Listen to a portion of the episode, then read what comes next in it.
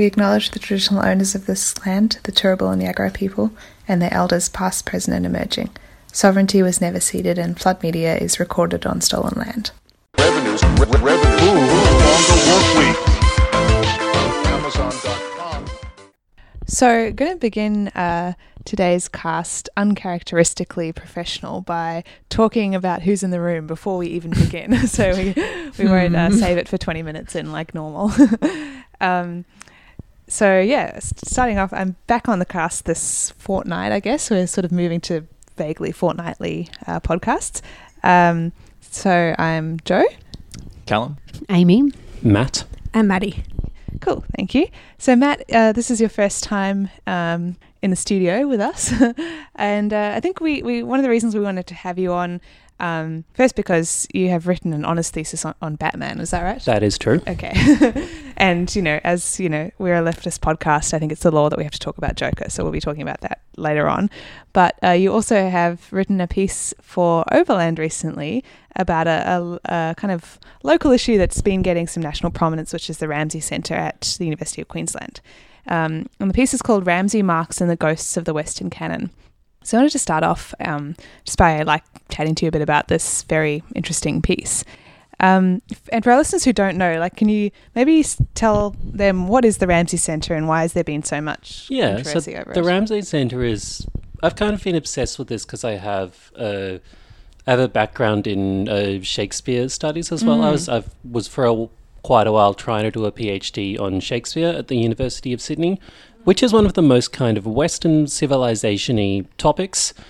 Um, and that's so what the Ramsay Center is is essentially this weird kind of right-wing vanity project where there was this guy Paul Ramsay, a billionaire, I think. He um, ran a bunch of like private healthcare companies, um, and Tony Abbott essentially got to him before he died and convinced him to give three billion dollars to this thing called the Ramsay Center, which is an institute that wants to cut a deal. It's been trying for a while now to cut deals with various Australian universities to run an undergraduate degree in Western civilization, where, and it's on this kind of uh, Oxford model where you go in and it's quite a small class and there's quite a small, um, it's like individual tutors managing quite small classes of students, having quite a lot of like one on one time. And you go through all the great classics of Western civilization, uh, such as Aristotle and Shakespeare and Aristotle. and yeah, that's, and the rationale behind it is that. Uh, you know, it's meant as a counter to all these uh, social justice warrior professors who hate Shakespeare and won't teach the humanities before because they think it's anti-Western.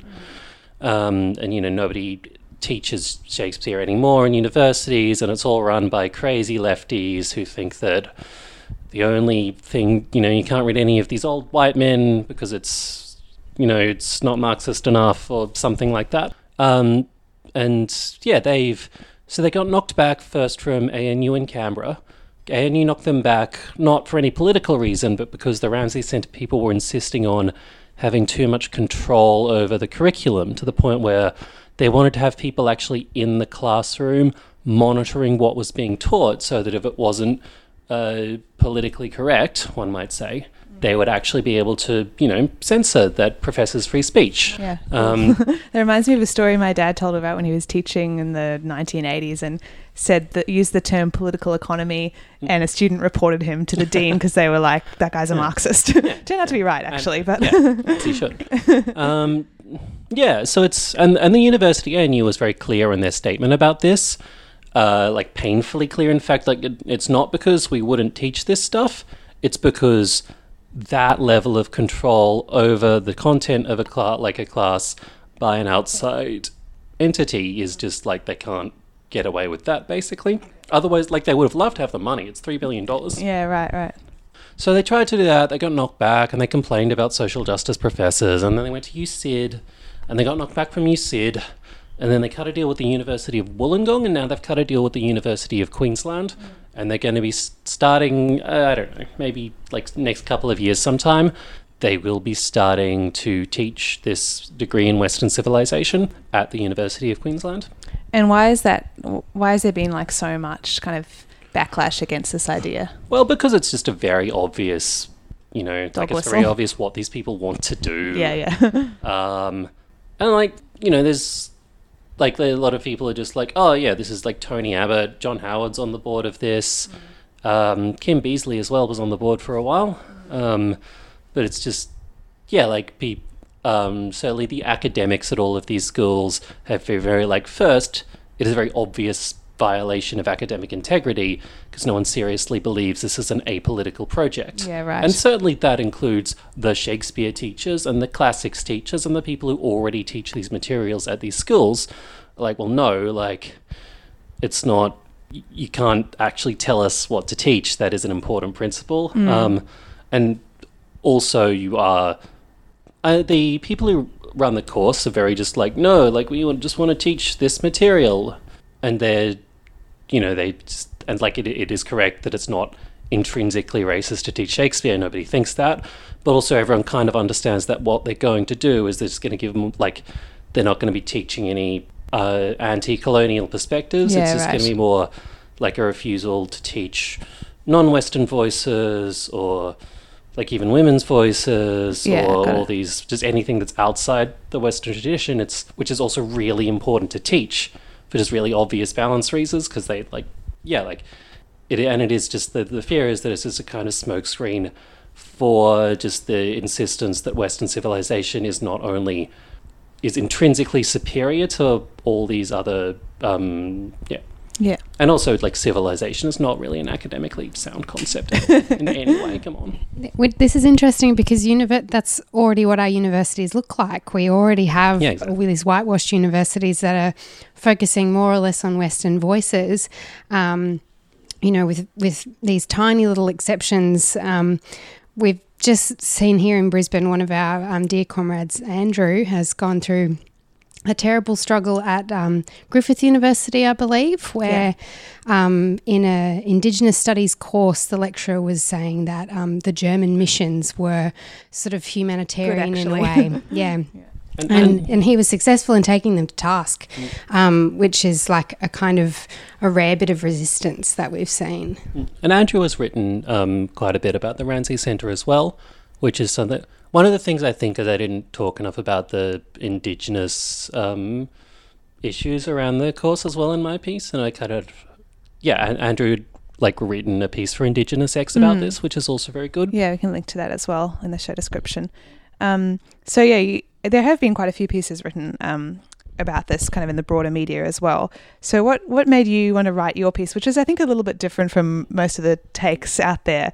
So like, what did you think was missing from the mainstream conversation? What were you trying to do? So, one of the things that I find really interesting about this conversation is that there's these sort of like hard right ideologues providing the funding, and then these people who are like professional academics who actually it's their job to kind of run the thing from day to day and to justify it. And a lot of these people kind of understand that it's I, like I think what they're going to end up doing in the Ramsay Center a lot of the time is just teaching the exact same thing that they all like they've always taught because it is what they've always taught. You're going to get Shakespeare people in, and they're going to be teaching their like normal Shakespeare courses. Um, so that's like the like the first thing point I wanted to make was that ultimately what they're trying to do is going to be in no way different from a normal university curriculum. Um, and I don't want existing universities to kind of get away with representing themselves as being really cool and progressive. Yeah, I think you're trying to make. You're yeah. not trying to say that like you know it's fine. Actually, you're just Yeah. you're trying to say the opposite, which is that the the curriculum as usual is just as yeah, bad. yeah, yeah, exactly. Yeah. Um, and the, and this motif of the ghost, re- like you use that quite a lot in your piece, um, which the title, as I mentioned before, is Ramsay Marx and the Ghosts of the Western Canon. So, interested in like your understanding of this idea of the ghost as it relates to academia and the Ramsay Center and even Western civilization as a whole, and also Mm. how you relate that to, to Marx's work as well. Yeah, like what really interested. I only really started trying to read Marx and get my head around it like fairly recently.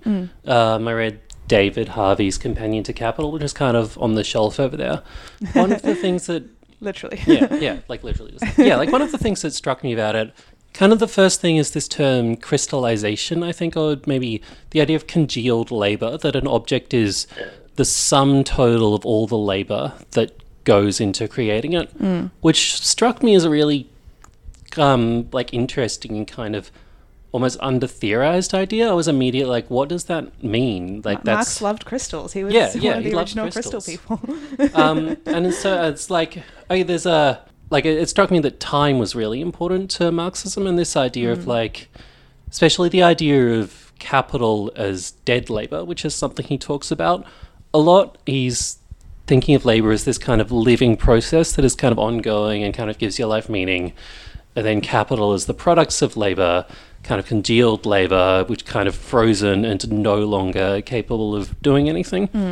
Um, and I think that stuff is kind of there's uh, the concept of like ghosts. I think that's where that kind of becomes a useful way of understanding that it's something that's like definitely like it's real, and it's kind of has this very like tangible effect, but it's kind of hard to grasp onto and to kind of talk about in a way that doesn't make you sound a little crazy. I think, and that's where I think Bucks keeps sort of lapsing into this gothic language of ghosts and vampires, which he also he does it all the time, and I think he also just likes to do it for rhetorical purposes. yeah, sure. Yeah. And and how did you then? You, how did you like see that as relating to to yeah this question of of the Ramsay Center? Yeah.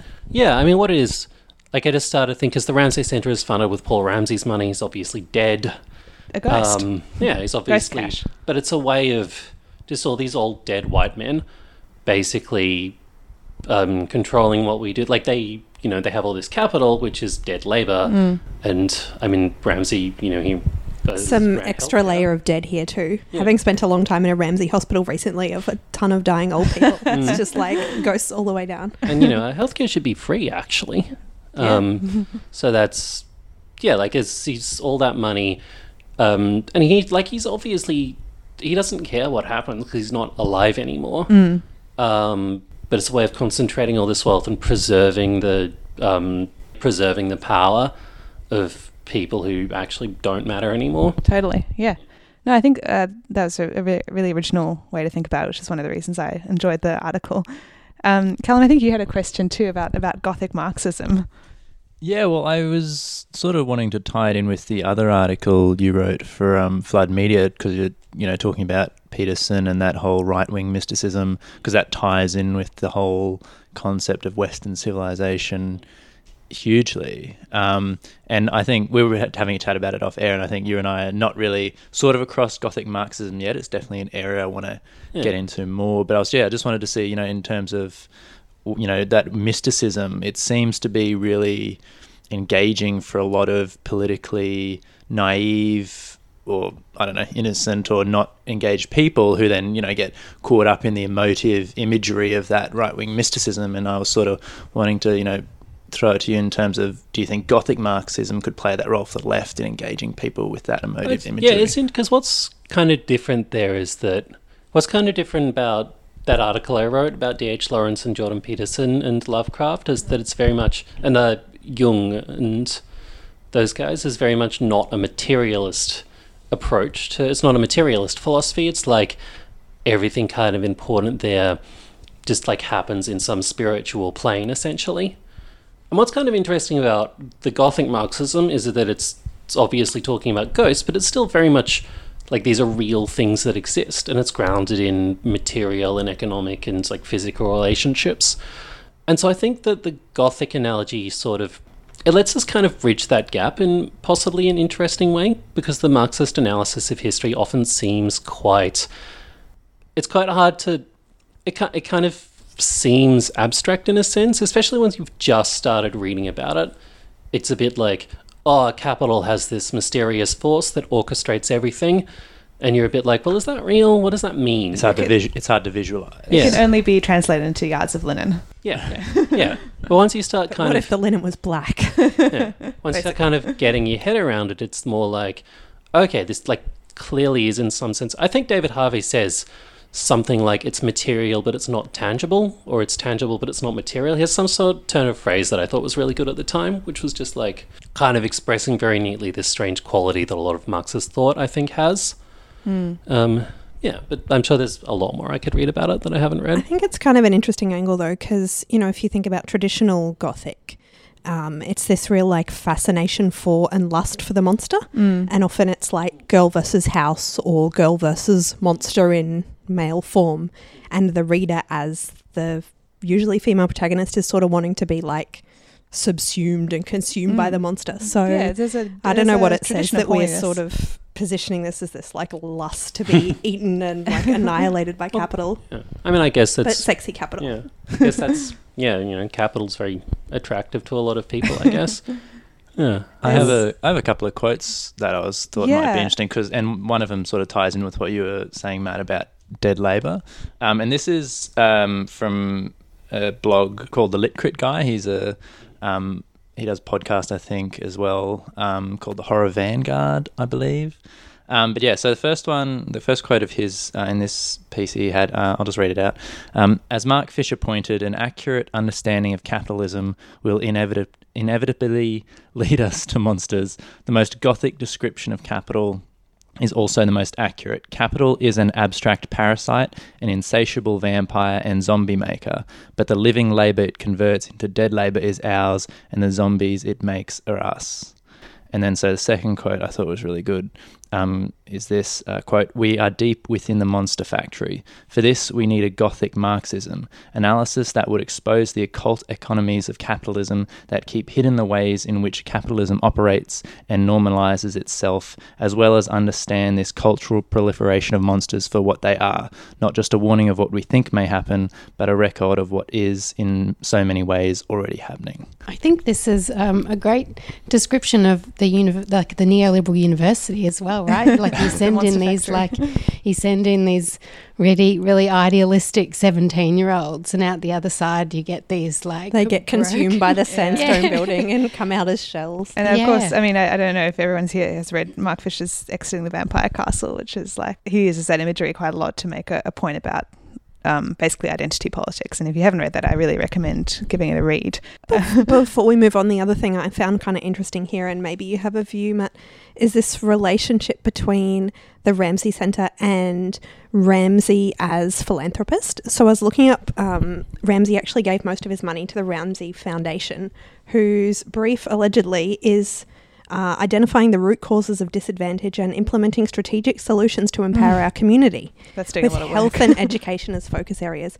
So I think this whole thing is a case in point where, you know, philanthropy as good, and then once you actually once the rubber hits the road, what you have is like eight people being educated in fucking dead scholars. like the Mm. it's a beautiful like case study of the absolute. The yeah limits of philanthropy and the way it's like Mm, or not only limits, Yeah. but yeah, just it's the actual goal of philanthropy. yeah. But also this incredible idea that you need like these billions of dollars to create what could be a functional education system. Like most students in the rest of the university will be facing larger classes, less tuition time, but these students are going to get this like really specialized system and then uh, at the same time as Ramsay's dumping a bunny, m- bunch of money into private health, which is basically creating a two-tiered health system at the same time. Um, yeah, just that you need private money to actually, um, yeah, create what could be functional systems. Yeah, not only is the private money not useful, but it's actually ac- actively harmful. yeah, like his education Yeah. cause is Teach for yeah, Australia, yeah. which is a thing which sort of um, in Australia has copped a lot of heat for really undertraining teachers and dumping them in, and in the US has been Yeah, really strongly linked with the charter school movement. So yeah, yeah, because that's an yeah an import importation from the US kind of fucked education model. Mm, but yeah, I found this sort of Ramsay Centre outcry kind of interesting because it's actually caused a bit of a beef with some of the kind of softer lib business types who are involved in the Ramsay Foundation who are going, you know, this is what we've always been doing, consolidating power, but you're making us look bad. Like it's too much in the open. Don't say the quiet part loud. yeah, this is a very 2019 form of philanthropy, yeah. I think. That's very much what the universities are doing is going like, oh no, we want the money, but don't make us look like racist. Like Yeah. we can't look, we want to be able to, because like I think universities We're respectable. nowadays increasingly definitely definitely invested in looking like they're um, you know Aggressive. diverse and like have this like range of voices. Certainly, if you're in an English department, people will like talk about that, and people will. Oh, Holy shit, I got the best email the other day from QUT introducing their new vice chancellor. It's a real um, more female fi- prison guards vibe. it's a, um, I think, a Chinese woman who is like an innovator and an entrepreneur and an academic, except all her research has been for fossil fuel companies. Um, That Introducing sentence this just as- caused me physical pain. I pain. know you really need to just do trigger warnings before you say things like University of, of the real world, just like extracting. oh man, there's so much there, isn't there? um, cool. Well, um, I think we've got a lot to talk about today, tonight. So thanks, uh, Matt, for giving that excellent overview. And the piece um, we will link to in the show description is in um, in Overland. Um, and Matt has also written a couple of pieces for us on our um, our website, Vertical, I suppose, uh, where we occasionally have written pieces. So we'll link to those as well. But um, if you want to stick around, we'd love to hear your I know, thoughts on the Joker. will. I have a lot of thoughts on the Joker. Actually, Okay. you're not allowed to go as a Batman PhD holder. That's right. um, so I'm going to set a time limit for this discussion because every single fucking leftist podcast in the world has done a Joker take. So, like I said, I think we're legally obliged to, but I literally put this in the show notes as obligatory leftist Joker tape. but I'm going to try and make it not too long and not too repetitive. So let's say 15 minutes, and then we'll call it time. Um, Matt, what did you think? Did you enjoy it? So I broadly liked it and then immediately forgot everything that happened. Okay. um, are we allowed to spoil it? um, yeah. Well, Yeah, th- okay. There's spoilers. hard, yeah. Don't stop listening if you haven't seen it. Yeah. Um, so I saw it with my mum, and Mm-hmm. my mum. I asked my mum what I thought, and she's not online, and she didn't know anything about it. And she was im- she was immediately like, "Yeah, that was a very right wing movie." Oh, really? And I was like, "Oh, that's interesting. Like, Yeah. why didn't you?" She "Well, yeah, like set up the rich guy as the bad guy. Yeah, I made it clear being rich is bad, but then the uprising against the rich people like the only like way they could conceive of like popular resistance is just by like smashing everything and fighting each other and just like mm. setting the entire city on mm. fire. And she was like yeah i just think people are better than that. Like i mm. just think you know just because people are angry at the rich they doesn't mean they would just immediately endorse murder. Um, it's representing a thing where it's the same politics as the dark knight rises um, and all of these kind of other batman movies where it's like yeah, like rich are bad, like, you know, Batman's bad really, but like they can't actually conceive of any alternative or any form of popular resistance that wouldn't be just chaos and anarchy and the, you know, the goddamn Joker. That's true. And I think my mum is basically right. Well, that's to me that was what was the most interesting part about it was the fact that they didn't go down that trope of um, Joker.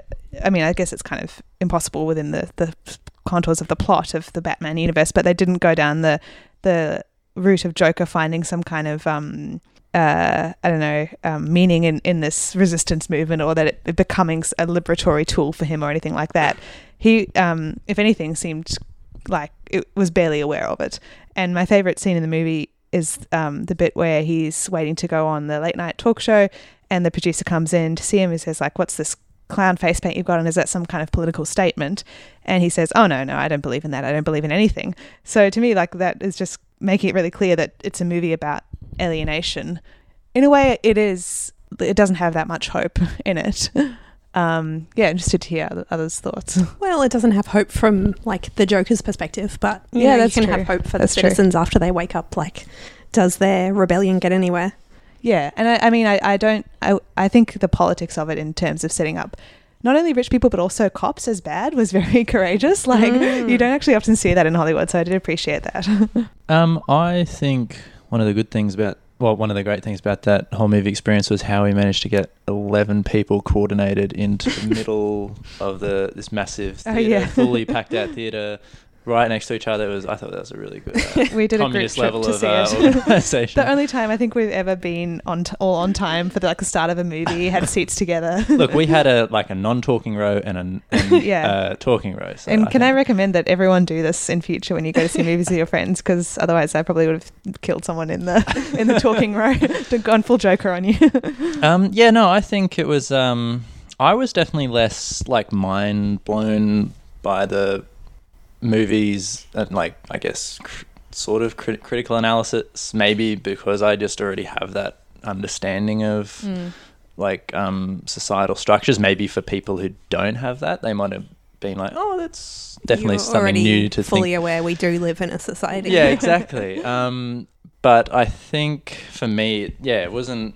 It was definitely like a good movie. I enjoyed it, but I think in terms of like, is it my favorite representation of the Joker? I don't think it was. My favorites, like, I think are going to be the Mark Hamill um, version in the Arkham games. Um, Wow, deep cut. yeah, deep cut. Um, but purely just because it's the like absolute fantasy of that and the richness of the like I can't really describe it more than like unbelieve.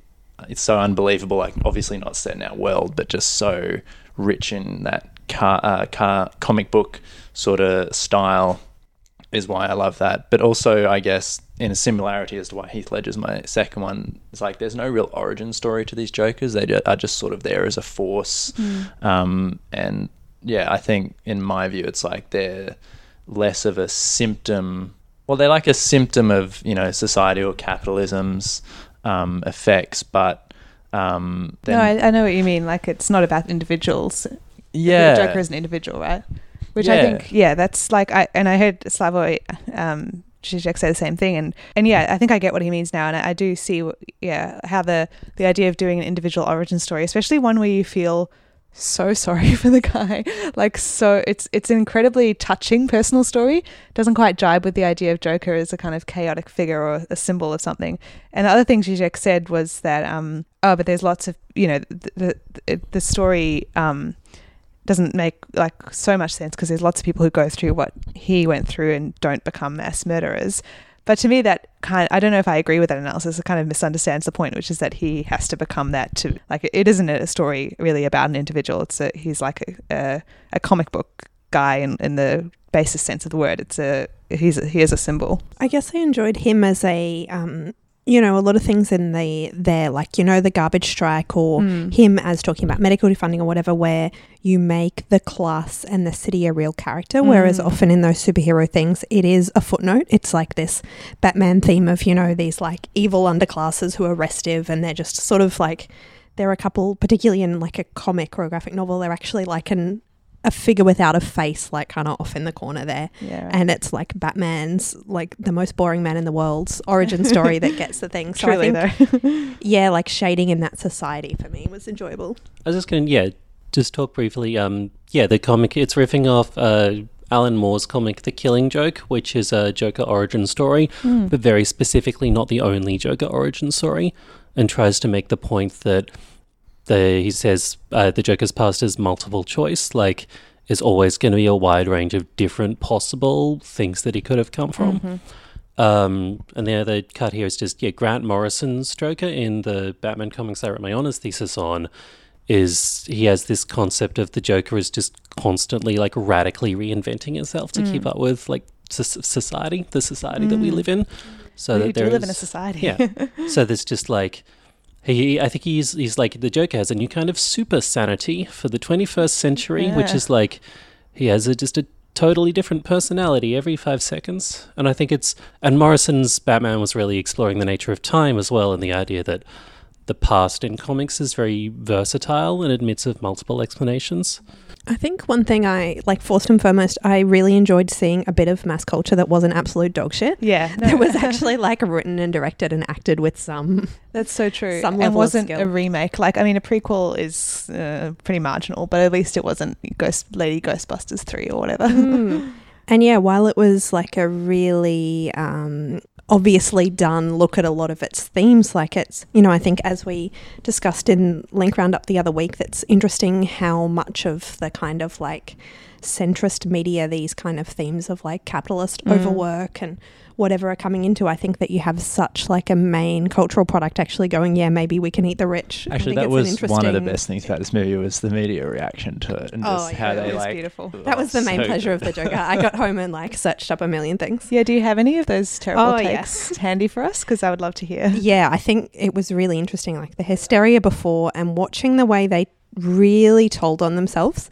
Like I read a few Guardian articles and they're all Praying absolute nightmares. Yeah. Um, so you know, The Joker, the most disappointing movie of the year. Um, solemn but shallow, a strong performance by Joaquin Phoenix, but weighed down by realist detail and tedious material. Or all these ones where they um, talk about like what a loser the Joker is in his yeah, pre-Joker yeah. period. Um, Joaquin Loser Phoenix doesn't have healthcare. Yeah, exactly. Plays Loser, Arthur Fleck, bye-bye. a pathetic loser and loner. the, the thing, and there was Can you imagine? A former inpatient in a psychiatric facility, uh, blah, blah, blah, lives with her his elderly mother in her scuzzy apartment. Poor Yeah, just Arthur. disgusting. It's like Poor people, scum. pause. How dare a man live with his mother and take care of her? Continues through tedious, forced material. Um, yeah, it's just this absolute contempt for The figure of the Joker himself. Like, yeah for anyone who might be you know living Yeah. without healthcare living with their mum living in a shit apartment underemployed The one that I loved best said something about how the Joker is a figure of white male entitlement and self pity. And it's like, but he was literally chained to a radiator and beaten as a child. Is he not allowed to feel a little sorry for himself? And like, is it entitled now Also- to want medication for your mental health Like it's clearly not like ideal. Like he's clearly looks silly. Like Joaquin is clearly playing him as like a comic figure. Still, it's not That like idealizing one of the him. most horrendous yeah, things yeah. I've ever seen. I liked this one that says he's um earning minimum wage as a pathetic party clown. Firstly, admit, uh, pathetic earning minimum wage. Secondly, what makes you think there is like a minimum wage in any part of this universe? Yeah, yeah. like they're imagining he just needs to like knuckle up and you know make the most. Particularly in the Put in his clown earned income tax like, credits to get his Medicare. Is there an award for clowns? Like, and he just is on the lowest tier. What's your take, Amy, on the movie? Oh, look, I haven't seen it. Um, I'll just preface it with that, and mainly because I didn't want to have to have an opinion on it. After everyone had talked about it so much, and everyone was like, "You got to go see it. It's really good." Um, but I think you've already touched on some of the things I'd been thinking, like this trope of like the person looking after their elderly parents and descending into madness. Like we've seen this a lot, and um, Joker as cat lady. yeah, yeah, yeah. Um, and uh, yeah, I just I felt like oh, that's a little cruel. Like I think a lot of people in these different desperate situations are usually driven towards like solidarity and resilience um, to survive, and then to be like, oh, he's driven into madness. But I haven't seen the film, so this is just me No, from like you should just do watch- check and give your watching- opinion anyway. watching the um uh, you know, watching the trailers and reading the the Wikipedia um, the Wikipedia entry is as far as I've gotten. The other thing I did find quite disturbing about my Joker takes um, tour I went on afterwards was that how many people who love the Joker online are, however, nightmare people. like there's still um, that fleet of people who really over-identify with like either Heath Ledger or with like Suicide Squad versions of Joker, where it's like I I'm totally forgot about extreme, all it's those the real people. me. Yeah. They're all still out there saying dark shit like, Oh, I love um, I love these like 2009 people who just never stopped doing whatever they were doing in 2009. no, Yeah. I'd totally forgotten about The that. Joker is the best motion picture and film in years. It is a film that is too honest for a lot of people to handle, which is why crybabies feel offended or bothered. Actually, yeah, there were a few uh, like right wing guy, like I'm assuming white men who were like really sympathizing with the joke and like this is what we get driven to, sort of thing. It was Did- yeah. I Did Rod there's Dreher of have a take yet? I don't know. I assume wanna if he did, that I would one. have heard about it on Chapo. but I think a lot of those people are just like very anti-Paul, really. Yeah. Um, and I think, like, but the thing is, you do sympathize with him a lot in the film, but we're able to, you know, we're, I think as human beings, we, our emotions are fundamentally ambivalent about everything. We can walk and chew gum at the same time. Like, it doesn't mean that you endorse mass murder. Um, and especially as, as we kind of touched on at the start, especially not the kind of, what he's driven to is not what leftists would consider any kind of solution, really, not in its, its fundamental form. But, Um, you know, the Joker mainly punches up. Maybe a bit of lateral-ish workplace violence, but on the whole, Um, yeah, like, like I definitely thought that what Joaquin Phoenix is like trying to do with the character is that he's very clearly saying like you should feel bad for this guy. He is also like comic in a sense. It's, it's there's that scene where he like um, you know, definitely spoiling it, but like he kills a guy in front of the um the midget Uh, clown. the sh- short, little person. yeah, I'm not. I'm not sorry. Like, no, I, no, I- you're fine. Yeah, yeah. Um, one of the the absolute funniest films. Mhm. It's funny funniest scenes. But it's like, and it's where the scene reach the where you know, so he's yeah, this little person guy is locked locked in a room with a murderer, right? And he's just panicking. He can't get out of the door because the door's chained shut. And it's a scene where it's like you definitely it's hilarious. It's really funny, and it's on the one hand you're laughing, you also completely understand that it's not funny at all to that guy hmm. because he's not sitting like, and then and it does do kind of a lot of comedy about that guy where it's kind of other people doing jokes at his expense for being like a little person and then it's being like well that, and it does sort of get you laughing at him while at the same time being like well that's not funny to that guy that's just a regular guy like hmm. and it's like that kind of scene where it's this on the one hand, and I think it does the same with the Joker being like on the one hand, it is funny that he's like, you know, depressed and lives alone and like bathes his mum. Hmm. Um, and all this stuff, but it's like obviously that's also really sad. Hmm. Obviously, like yeah, it is like it's not even that like you shouldn't laugh at it, but like you can laugh at terrible things happening, but you should hmm. also understand that they are terrible things. I guess it's like if you give the filmmaker a lot of credit, it's the microcosm of the film as a whole, where like that scene is that like peak stress laughter, where Yeah. you're so wound up, like you think he's about to get killed. It's that like laughter as release. But I and I guess all laughter is that, and like getting kind of deep Freudian here. But I think the the theory is that laughter is like this point of like incredible tension. Yeah. Like oh, ah, there's the timer. Um, it's of summoned for a kind of psychological task. I think is what Freud Yeah, said. So if this film imagines like all of society at a breaking point where we can like laugh at shit comedy, or we can go kill people, or we can riot, whatever, it's all the same. We're all at this breaking point.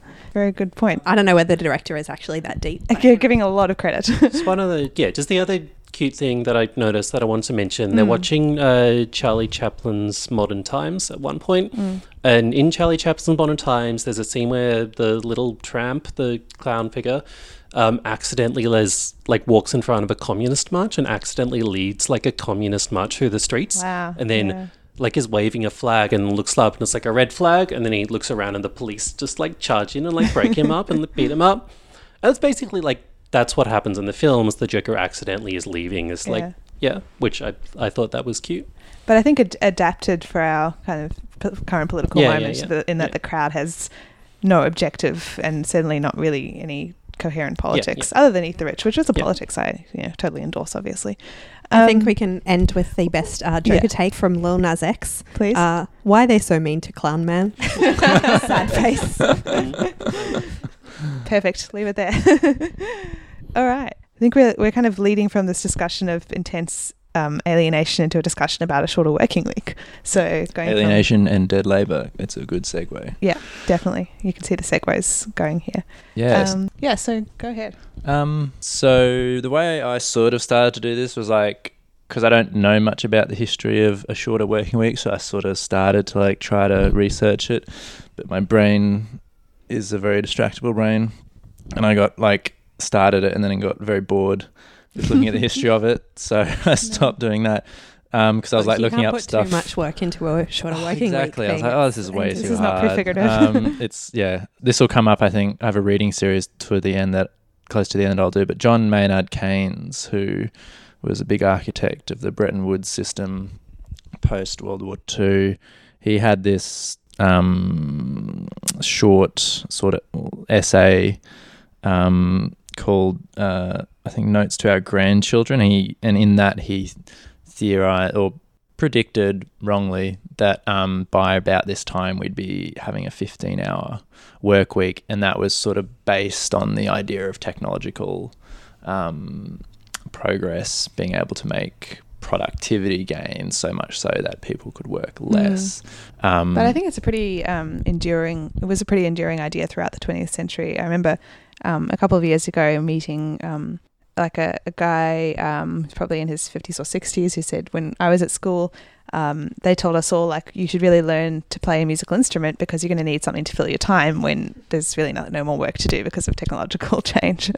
Very optimistic. This is this exact same optimism that they see with, you know, the robots are going to replace us, but it's okay. We're all just going to chillax. Yeah, Be wi- served I by the robots. I wish. And I think this topic is like becoming more and more pertinent to me because next week I'm starting full time work and just the dread and anxiety this week have actually really settled in Mm. into it for me. And I like Amy, I know you already work, you know, full time in a completely different city. Yeah, I, I, I think anyone who listens to the show knows I bang on about this a lot. um, I But the last time we talked about it was the time when we had the issue with audio quality. So maybe people didn't hear you properly. So feel free to yeah, repeat. um, I guess for a lot of people, there's a combination of um, full time work and a long commute. Um, I was reading a, a piece about um, commuting in the UK this week, and there's some amazing research that shows like um, for every extra 20 minutes you're commuting, it's equal to like a deduction of pay. Like your well being um, goes down significantly the longer you're commuting, on top of um, working full time. Um, and yeah, I mean, all the things we know, like we've got this massive mental health crisis, and we've got an overwork crisis, we've got an underwork crisis. Um, and all these things, uh, like a lot of things culminating in like the promise of a four day work week um, as a sort of pathway through this. Um, and I think, Callum, you were going to talk a little bit about this, like the risk of this becoming um, a tool to prop up a failing capitalism is quite real.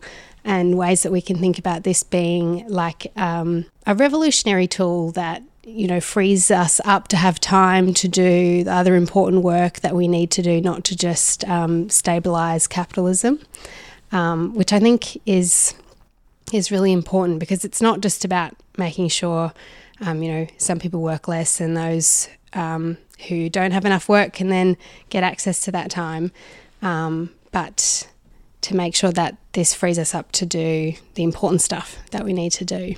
Yeah, no, I think this I think the the um four day or just shorter working week is a absolutely vital tool um moving towards like a coupled with a UBI um, and you know that whole idea of beach socialism, which I won't go into again. You can listen to that um, past episode, but I think it could be in danger of just like the UBI being hijacked by the you know tech bros or hedge fund um, class, for lack of a better description, because there's a lot of um, I've seen oh, when I was researching this, there was a lot of takes on it, and from places such as hedge funds or innovators and entrepreneurs who implemented it in their workplace um, for productivity reasons, and it was got me thinking like, oh, this is so. What ways are they going to talk about it? And so basically, I sort of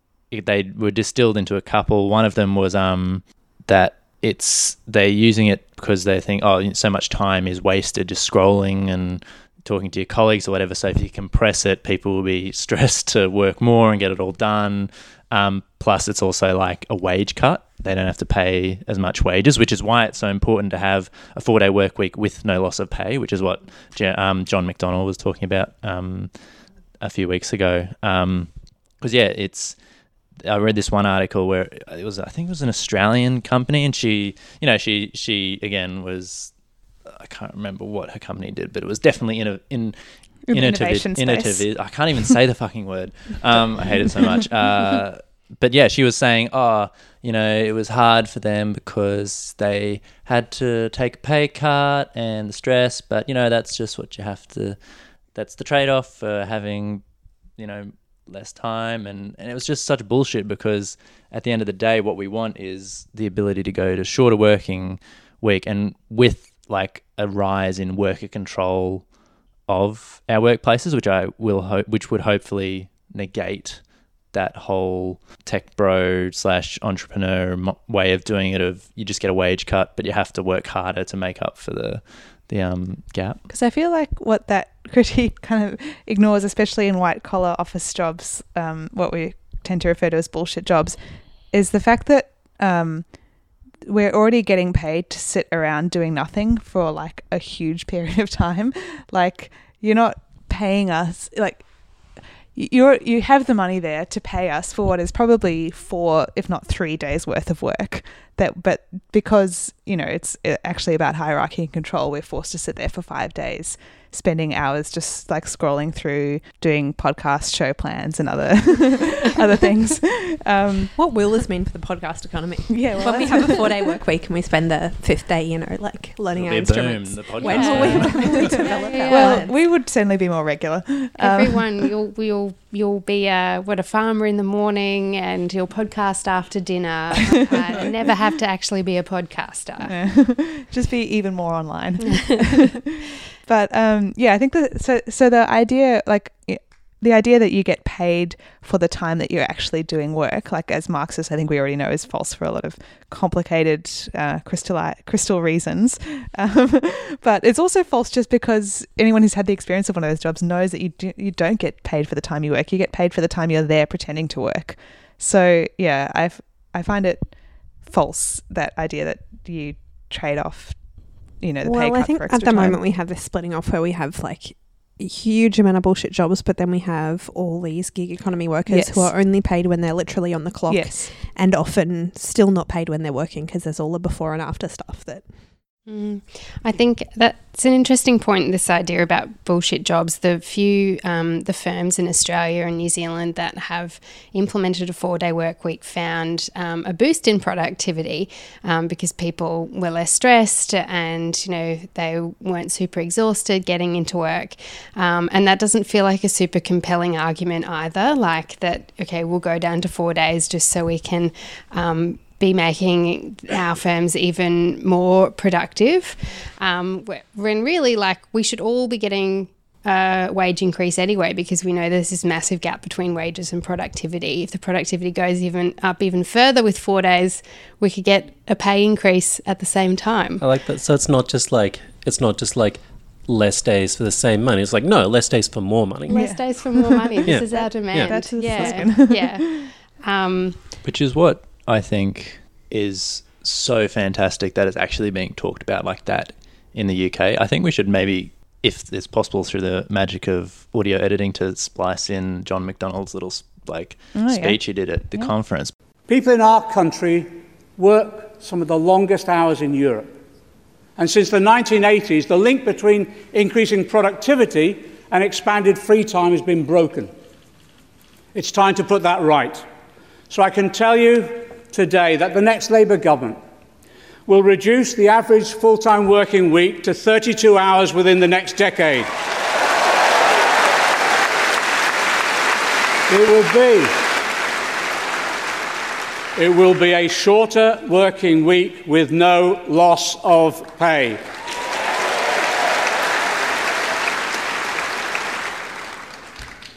As a first step, and this has been a real bugbear of some of us, as a first step, we'll end the opt out from the European Working Time Directive. Yes, and we'll roll out sectoral collective bargaining We'll include negotiations over working hours within that. We'll require working hours to be included in legally binding sectoral agreements between employers and trade unions. This will allow the unions and employers to decide how best to reduce hours for their particular sector. And we'll set up a working time commission with the power to recommend to government on increasing statutory leave entitlements as quickly as possible without increasing unemployment. But you know, while, while millions are exhausted from overwork, there are too many others who can't get the working hours they need. So let's make it clear, absolutely clear. We'll also ban zero hour contracts to make sure every employee, we will make sure, we will make sure every employee has a guaranteed number of hours a week. It's it's like a core of their it was their manifesto or something that coming out of that labor conference. it's like we will implement this in the next decade. Yeah, yeah. Which is incredible. Um, and then I was thinking, okay, well, what what's happening in the US regarding the shorter working week? And Bernie actually, he's not as good as Corbyn on it, but he did hint at it because he was asked at a, um, I think it was a union forum. You know, he would ask whether he would be in, open to cutting the hours of the work in the week from 40 to 32 and he said it is definitely an idea we need to look at um, amongst other ones so he's not as like committed to it as Corbyn's and government or opposition is um, but it's definitely a thing like being talked about in the US. And then I spent, I swear to God, like an hour Googling the Australian context to see if anyone in the Labor Party or even just the fucking unions were just talking about it, like as a thing. Um, but no, I couldn't find anything except Richard um, Di Natale's speech at the press club um, in terms of like a political conversation about it in Which Australia. is frustrating because it seems like a winning electoral platform. Like, if nothing else, it's just like, hey, do you guys want to do less work for more money? Oh, you do? Oh, Imagine though either of the major parties going to an election with any kind of winning electoral platform. Um, one of the really exciting things about the UK Labor platform is that it's predicated on this idea of using this as a tool for building worker power over capital. So they're also talking about um, like using the public service as um, an employer of last resort. Um, and then if everyone's getting a four day work week, then there isn't this like slack of unpaid workers that are used to like discipline everyone else. Um, and for me, that's what's really exciting about this. Like, how can this be used uh, used as a tool to consolidate power, um, grassroots power on the ground that we can then use to be making um, further demands as well? Because a four day work week shouldn't be like this is not the best we can do. Um, like, really, we should be demanding a three day work week, two day work week, one day work Zero week, a post work, a post work world. Um, but everyone just posts a post a posting. Yeah. Don't work to don't work to post. Post to work. yeah, but Four day posting week.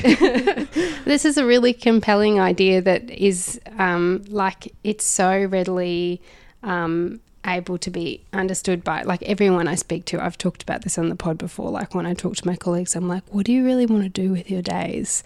And they're like, "I want to read kids' books. I want to you know sit down and read books with kids, and I want to work No, in a shop." sit it and by myself reading Yeah, kids. yeah. books. That's fine too.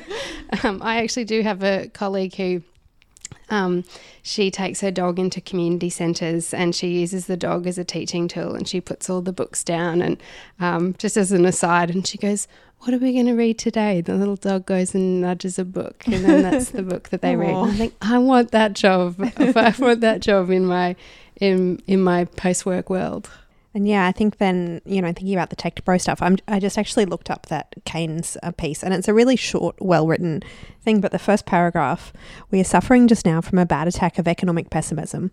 It is common to hear people say that the epoch of enormous economic growth which characterized the 19th century is over. The rapid improvement in standard of life is now going to slow down. Um, so yeah, it's interesting. This feels like a very now thing, and then he goes on to prescribe this as a remedy. And I think you know when you think about people like you know Yang in the U.S. presidential race, you have either UBI or a four-day work week. Is these real prescriptions for like, all right, let's come on, g up, guys. It's not over. Yeah, there- there's still a There's, there's a way to out make this work. Let's you know keep on capitalizing. Saw an amazing video which I haven't been able to find again of like a trucker with like in the states with like a really strong like southern accent who was just all in on Andrew Yang. And it was just like all of the establishment Democrats, they don't know nothing. But Andrew Yang and it was and he was he had really good politics. He was like the only like the best take on the American election so far. Why, why doesn't that guy support Bernie? I don't know. He's probably just never heard of him. there are a surprising number of Bernie Yang Cro- Mm. Oh, sure supporters a for a crossover, Bernie yeah. Like of what I president th- VP kind of vibe. that was kind of what I thinking was like that probably no one's had a conversation with that guy about Bernie Yeah. yet. Or I think if you take those policies at face value and don't think about like the underlying power you need to get those things happening without it just One of my favourite anecdotes about Andrew Yang is he did a whole lot of um, market testing to find a, a phrase for um, the universal basic income that would be palatable um, for Americans. Then they came up with the freedom dividend, which is just like No. the most American thing. I will Um, not accept it if it was called the freedom dividend. One of the other really exciting things about a four-day work week is the, is the um, like the environmental benefits and like shorter commutes and like less um, stress shopping and like getting home at the end of the day and having to like order Uber Eats because you're super tired um, and just you know freeing up time to do things that you actually want to do rather than um, rushing around. Um, and the the Green Institute have done some um, really interesting work on how a four day work week would have um, these flow on benefits um, for the environment as well. Mm.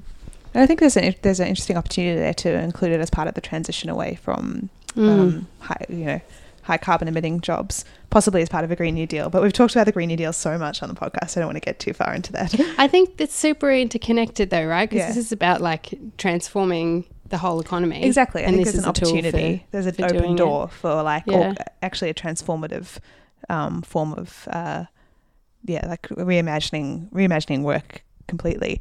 But I do think it is interesting, very telling that uh, four day work week so often gets framed as like a win win situation, like we were talking about before. Just Mm. the oh, you, and it also leads to increased productivity.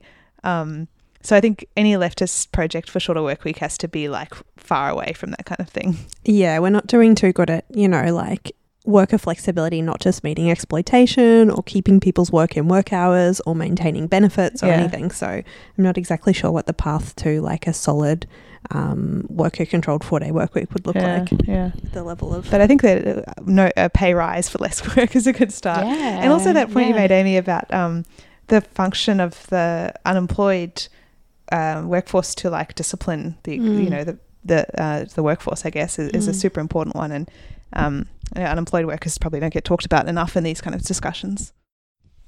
Because yeah, the shorter working week would help with also tying in maybe not necessarily a hard jobs guarantee, but it would definitely be huge progress towards that because so many people every now and again, you know, until I purge them from my friends list, there'll be like boomers who post like comment on some of my stuff. If it's about shorter day work week and it'll be like who who's gonna work, you know, the days that people don't work, you know, what are the first responders going to do or something are. like that? I'm like, it's rotating. well, time it's and obviously linear. like the, the obvious answer is just employ more people to cover that. Like Yeah. it's It's not like there's, there's quite a few unemployed people out there. I'm told. Yeah. Like, yeah, like, and it seems like the case for it job is seekers. strong, and like if you tell people it's possible, they'll go for it. But there's not the political will to kind of push for it, and it's because the point of a five-day work week is not actually to like maximize productivity; it's to make sure you're not allowed to do anything else. That's right. Yeah, and I think um, the other thing I wanted to say before, and I mentioned the um, how many many of us in, in bullshit office jobs spend our time just sitting around not working. Um, in David, uh, not David Harvey, um, David Graeber's book, David Harvey would be so offended if I confused him with David Graeber. Um, David Graeber's book, Bullshit Jobs, he talks about this the fact that, like, okay, so you've got a generation of young people who are ha- sitting in the employed in these jobs, they've got huge amounts of spare time and unlimited access to the internet, basically, which is the repository of like all human knowledge, history, and culture. You'd probably expect some kind of like you know Renaissance period of like flowering of arts and culture and imagination. Actually, nothing like that happened because there is something qualitatively different about being at work. Like even when you're sitting in the office, not speaking at all from experience, if you're sitting in an office where no one can see a screen and you can work on your own project as much as you want, like you do that a little bit, but it's it is not this like there is still a, a kind of phantom control over your time and yourself while you're at work. Oh, yeah, we're, we're on ghosts again, I guess. It, well, exactly, Yeah. man. This is yeah, that's what it is. Yeah. This Mm. is segueing so beautifully. It is, I think, you know, like liberalism is a trap, but it is sad to me um, seeing how much modern kind of liberal economists have given up on the dreams of Keynes, like these dreams of Mm. like improving hu- human circumstance or things getting better, yeah. where kind of like the current day managers of the economy, we're just kind of like locked into this death spiral How of can we grinding. improve productivity? That's the only dream. Yeah, whether it's from, you know, economists or from the Labour Party or from whoever, there's no kind of possible vision for improvement. We're just sort of managing decline. Mm, yeah, and I think linking back to this uh, theory of uh, beach socialism, if our comrade Max was here, um, he often talks about like we have one life and we spend five days a week at work, and that's a travesty. You've only Like, got one it- shot. Yeah, exactly. One you have yeah, One you have opportunity. chance to beach. like to think that you spend more time like looking at a computer screen and like avoiding people in the tea room rather than actually spending time with your family and friends is actually appalling. Like, and uh, many of you here would know, like when it gets to Friday afternoon, I'm just like, this is a scam. Like, how has this happened? How have we created this system that is obviously not working for us? Um, and how can we carve back? Well, I mean, it's to- pretty obvious. Like the, one the thing at the end of Keynes's thing is that, you know, um, the pace at which we can reach our destination of economic bliss will be governed by four things blah, blah, blah, and blah. And the fourth one is the rate of accumulation is fixed by the margin between our production and our consumption, of which the last will easily look after itself, given the first three. well, it's like, hmm, that one hasn't happened. Like the the democratic control over that is completely broken. So Well, to finish on a positive note, uh, shall I read out this hot take on the shorter working week? Please do. So, the article's called The Misunderstood 15 Hour Work Week of John Maynard Keynes. And then the subline or byline or whatever it's called is The Promised 15 Hour Work Week came, but no one noticed. what? Oh my god, this is Yeah. great news. So, I'm only going I to go into work 15 hours. You heard it here first. Oh, we're all doing it, Joe. Sorry we didn't tell you. so this guy's uh, Twitter bio, I think, will give you an idea of the direction this is going. So it's by um, a guy called Philip Putintsev. Definitely not saying that right. Um, so this is his Twitter bio. Cryptocurrency, anarcho-capitalism, and Strong. life extension advocate. Well, Bright strong future start. of wealth, freedom, and longevity. What? Wait, what was that Fucking second part? Say that, read that again. Cryptocurrency. Anarcho-capitalism Uh-huh. and life extension advocate. Wait, what's a life extension? Oh, Oh, I can tell you all one advocate? of about that if you want. I was so pleased to see this um, fuckwit scammer um, name checked. Well, you, I should let you read and then I can explain the Aubrey de Grey experience. Um, okay, go on, Carl. So I'll get. I was gonna. You can go through his tweets, but like, they go. They range from stuff like, you know, his tweets are in the battle. The goal is not to win, but to inflict as much damage as possible. he who acts owns the world. So Unlike most people think, the truth still does mean something. All the way down to like really 4chan stuff. So like, he's like the kind of guy who has like Machiavelli lying around in his house. Probably, and then yeah, and just like the general like quite transphobic and Islamophobic Okay. stuff like underneath all that. But the article itself is a pretty hot take. On, He owns multiple swords. I'm just going to go and say it now. so this is I'm gonna skip through a lot of it because a lot of it's pretty fucking boring. So um, first paragraph, starting off. Um, in 1930, British British economist John Maynard Keynes predicted that technolo- technological change and productivity improvements would eventually lead to a 15-hour work week. But most of of the people still work 40 hours or more per week. Blah blah blah blah blah. Okay. The 15 hour work week has been around for some time already.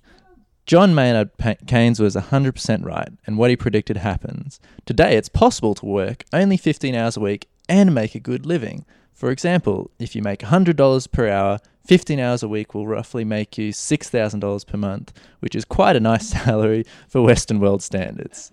There is actually a great number of people that follow this path, and I'm one of them. Of course, we Oh. are still a minority, but that's the problem of the rest.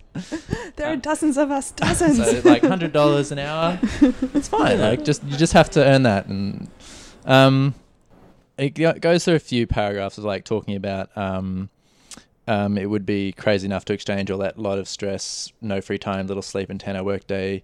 Just to avoid a bunch of status-related commodities. So he talks about consumption, um, and you know, not you know, working to buy status things, which is all sort of true to some extent. But then he gets down a bit further and, you know, keeps going in this sort of vein. So a few paragraphs down, heading people are slaves. That's Ooh, the definition wow. of people. People are slaves by their nature. They are Make you slaves of their hopes, dreams, and Hmm. needs, of social criticism, and of traditions of acceptance, recognition, and valuation. Most of the thing, oh fuck, you can't even. Okay, no one spell check this. This guy thing. is like one of those really annoying guys, especially at parties around like the early Only twenties. the minority of people just- are able to escape the chains of the slavery of the mind. Like me, the goddamn Joker over here. Not part of society's chains. But you know, like the guy who would always get like really drunk and then like lock you into this conversation about how like we're all slaves, we don't know it. Oh, going through a maths degree, I met plenty of those people. like I'm a double maths philosophy major. I'm the biggest genius to ever walk the earth. I, I, I love libertarian hot takes. They're really good to me. This guy actually, you know what? This is an amazing circle back because I'm yeah quite sure that he went very Heath Ledger Joker in about 2009 or whenever that film came out. So, uh, and then yeah, he goes on to talk about you know work smart, not hard. Um, is another one of his paragraphs which doesn't actually say anything. Uh, um, but then he says how to achieve a 15-hour work week. The easiest way to achieve the work week is to work for yourself. Convincing your boss for you to work less may not turn out to be successful. If you have your own business, just hire more people to help you and outsource as much as possible. If you're a consultant or freelancer, just raise your fee and see a decrease of clients. Most Oh. likely, in the end, your monthly earnings will not change. Does he understand how this works? like, all right, I'm I was charging twenty five dollars an hour. Now I will charge a hundred, but I'm sure it will come out in the wash. Don't like waste ANCAP the secret. Don't waste time on, impor- on unimportant stuff. Traveling around the world and attending conferences may sound like a cool thing to do, but compared to the time spent on it, the effects are minimal. I'm, I think this guy like is into that self self help sort of bullshit as well. There's a guy like. called um, Tim Ferriss who wrote a book called The Four Hour Work Week, who I think is like the uh, obviously inspires a lot of these fuckwits. And he's like, "Oh, I was working and I just stopped working. Now I'm rich." Um, and now he has a series of podcasts where he does all this like body hacking and life hacking.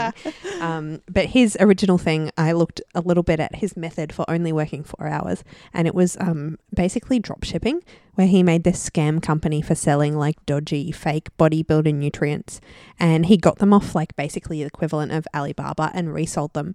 And he also got um, like overseas like TaskRabbit people, so he was paying you know people in India online like cents to actually Mm. maintain the website.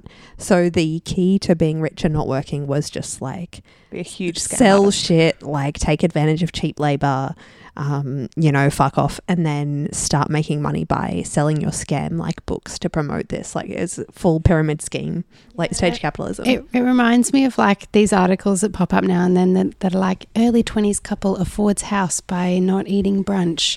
and then you scroll down the article and they're like, both parents gave them a $100,000 loan and they lived at home till, you know, forever.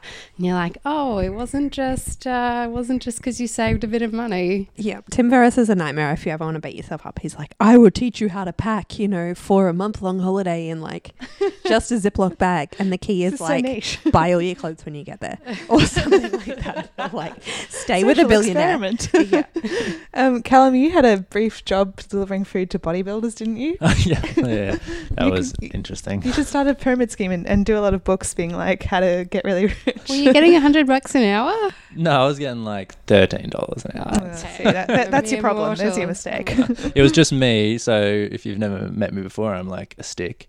And I'm working in this kitchen, and everyone else is this massive bodybuilder. Just like I'm squeezing in between all these like massive biceps, and you know, trying to avoid being stomped on my massive thighs. And This sounds terrible. it was it was but they were so they were bodybuilders making food for other bodybuilders. yeah, yep.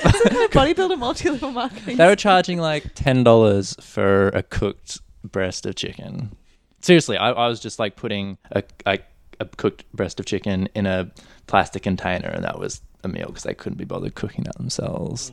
Having once lived with an amateur bodybuilder, it, they didn't know how to cook. There wasn't necessarily a couldn't be bothered issue.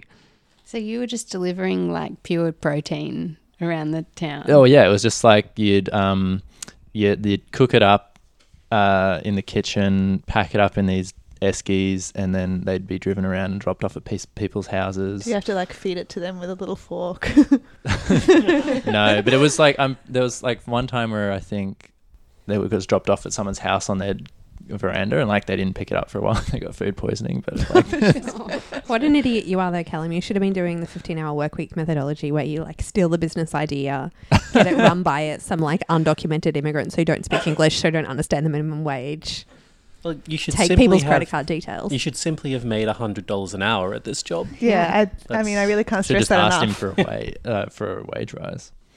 But, But, yeah, um, apart from the the business scammery, so this guy, his um, in paragraph two, his paragon of scientific virtue is Aubrey de Grey, or as I just learnt from Wikipedia, um, Aubrey David Nicholas Jasper de Grey, who I encourage you all to Google because he looks exactly what you think an anti-aging scammer might look like.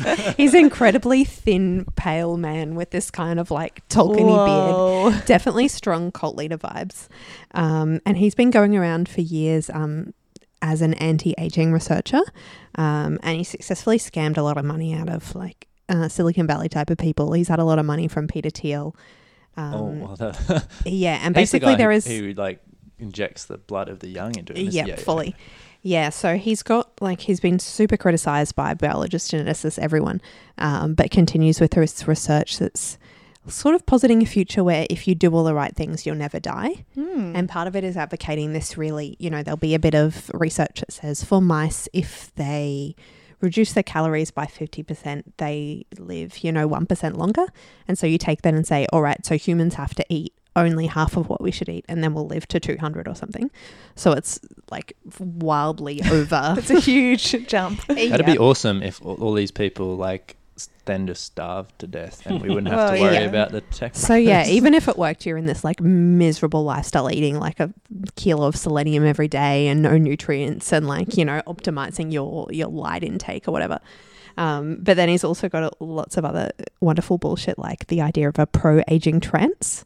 Um, so we're all just kind of psyching each other into aging because we're convinced that aging is unavoidable and desirable. So we kind of bring it on. Well, as I've said many times, I'm staying 28 forever, so I'm I'm just trying to get everyone out of this you're, trance. Yeah. you're safe. Um, and then yeah, he's into all this, you know, bullshit like cryogenics and stuff. But Look, it sounds, it, most of it sounds really bullshit, but if, if if any of it is true, I want him to take it to Bernie Sanders Yes. because we need Bernie to live uh, for another 40 years at least. I will give Bernie my heart. Well, this guy finishes his article um, by looking, you know, far into the future, and he says, "In the far future, we will have a one-hour work week." As the technology advance and robots will take over human, I'm reading this verbatim by the way. Robots will take over human jobs. We will no longer have to work at all. So all we we, do in the will have hour? to do is own a company that is run by robots, and the AI will take care of all the rest. But we'll just have companies. oh my god! In this They won't do situation, only periodic checking, some decision making, and performing legal action. Yeah. Um, are you just going to be suing all the other robot companies constantly? This is the future of Batman's enterprise. There's a company that doesn't do anything. Oh. But even this huge opportunity scares more people than it gives hope to. People really are slaves of the habit. So this is like the the work version of the pro aging trance, where we're all just tranced into thinking we need to go to work. There's some amazing libertarian takes on this idea of like, I've predicted the future and it will all have robots that do all the work and we'll have supercomputers that do all the thinking, but for some reason we'll still have a capitalist economy where uh, like we'll all still be, you know, we'll still have to work and we'll still have all this like transactions and like production and consumption Yeah, going people on will because for some reason. from our, you know, chicken yeah. It's like who consumes who consumes like do the robots also buy this stuff?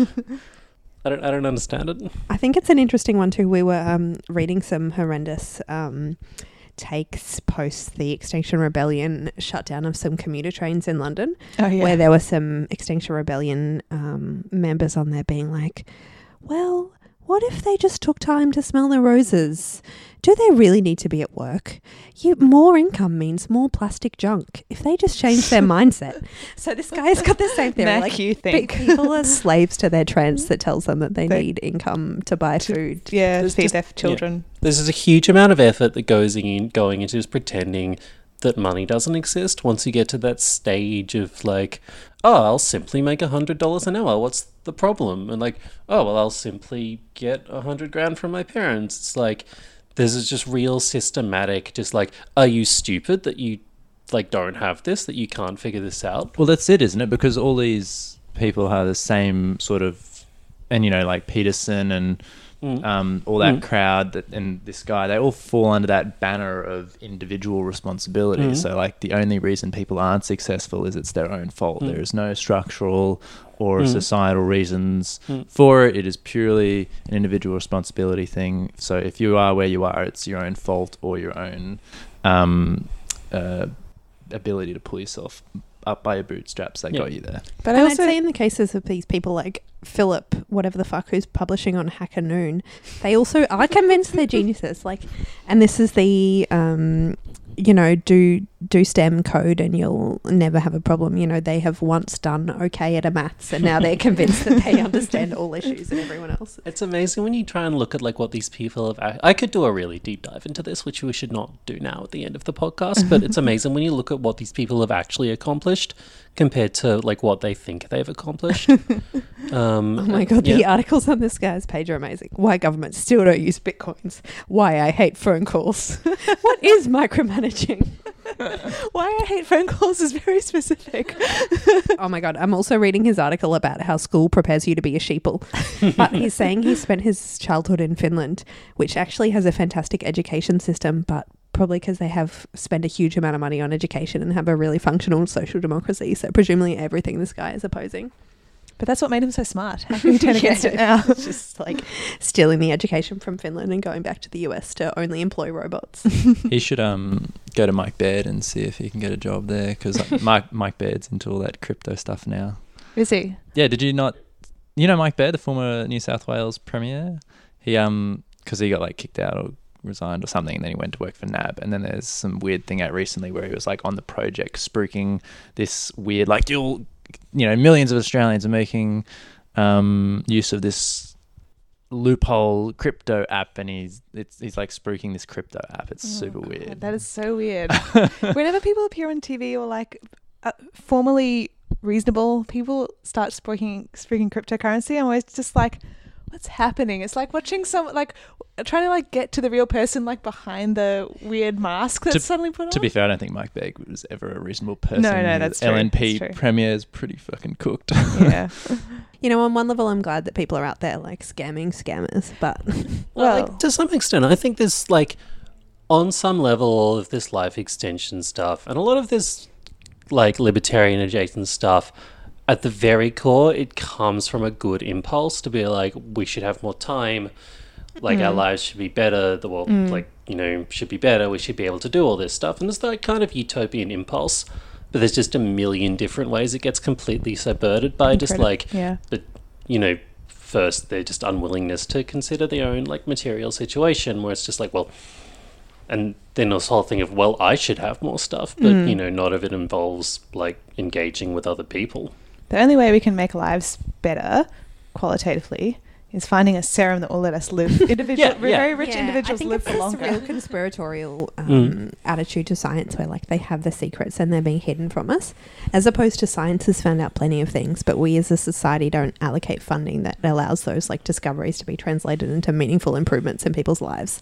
So instead, they're hiding that we need to take like you know manganese injected into our toes and then we'll live to 140 or whatever. i think it really speaks to a level of like because all of these guys of course communism you know killed 100 million people um, and they all think they're all really ideologically opposed to it and so this level of That's like also incredibly triggering Yeah. for me on the subject of like guys who trap you into long conversations yeah, at yeah. parties. That's Yeah, yeah. That's what they say. but there's a real level of like, well, we obviously know that everything's bad. I mean, this is like my mum's take on the joke. It's like, well, yeah, like we get that everything's bad and the rich are fucked and capital's really bad, but we're also we really can't conceive of like a mass, like a popular resistance to it mm. doing anything, mm. and we can't conceive of an alternative. And we certainly really staunchly opposed to the idea of like a collective movement that like engages with it and like produces anything and we just think oh that'll just be communism that'll kill a hundred million people yeah. and so you get sidetracked into these like you know cryogenics life extension um all of this we'll just you know upload our brains Or in the whatever. climate sense, like getting, you know, like weather controlling, fucking like cloud lasers instead of reducing our use of fossil fuels. Hmm. Yeah, and I think there's like a real um, sense of, actually, fittingly enough, like mystification around Hmm. some of these things, and particularly around the topic of money. Like, why don't you just earn hundred dollars an hour? It's. I think it's not only the idea that, if you know, if you're failing, you're if you're not getting enough, if you're not getting hundred dollars an hour, then you're doing it wrong somehow. But also the a, a total like mystification around where that, as you said, Matt, where that money actually comes from, like how money, how how money and profit is produced, you know, through labor and like why how money circulates and that kind of thing. They seem to literally just think, oh, I mean, returning to the trope of like the, kind of white dude who talks at, at you too much at a party.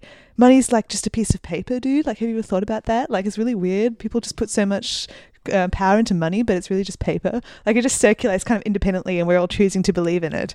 Um, and obviously, that has a lot of power in, in obscuring the, the role of, of labor. Yeah, well, I think um, just maybe ra- s- tying it all back together, like these, yeah, these, you know, tech bros and crypto people and life extensionists who all, you know, would use the four day work week to um, boost their productivity, but not their robot slaves. Um, I think there's it going back to the whole Gothic Marxism, Marxism of it. It's like they're trying to become, they're trying to figure out ways to become the vampire in the castle. They're trying to figure out the ways to find that immortality when, um, you know, whereas the rest of us are trying to figure out how to find all the pitchforks and get everyone organised to storm up there and kill the bastards. And I wonder where they see the people who are actually extending people's lives, like you know, nurses and doctors and carers who uh, aren't getting paid hundred bucks an hour. Um, or you know unions and the the um, Yeah. advent of like safer working conditions or you know even shorter working weeks would save people's lives and greatly extended life expectancy yeah, like Well, I think this is like the um, what do they call seasteading? Like the building of like sovereign countries on like offshore oil rigs, so you can live there in your little like anti-poor, anti-climate fortress. Like this is the health version of that that they're undertaking. cool um any last thoughts before we wrap up What's uh, what's people think is going to be the next Batman movie on? Because it's got Robert Pattinson as Batman. Ah. Yeah. Oh, um, I am looking forward to the day where we have the origin story of the Riddler, um, who I always confuse with the Joker. But remember Jim Carrey's Riddler?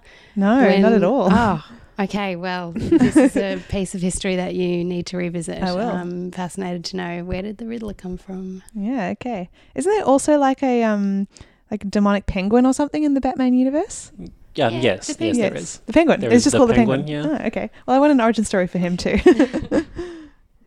I'd like to read a poem about the Joker that's been in my head ever since the Joker movie was announced. please There's always a Joker in the pack. There's always a lonely clown. And there is a jester, just a fool, as foolish as he can be. There's always a Joker, that's the rule. But fate deals the hand, and I see the Joker is me. Whoa okay that's a good place to leave it I think. Alienation in Moonee Ponds, Australian Gothic. yeah. Um, Matt, thank you so much for coming on the podcast. um, the piece, uh, again, is Ramsay Marx and the Ghosts of the Western Canon. You can find it on Overland. We'll link to it in the show description. Um, and yeah, we'll uh, see you guys again shortly. Thanks for listening. Night. Bye. Bye. That's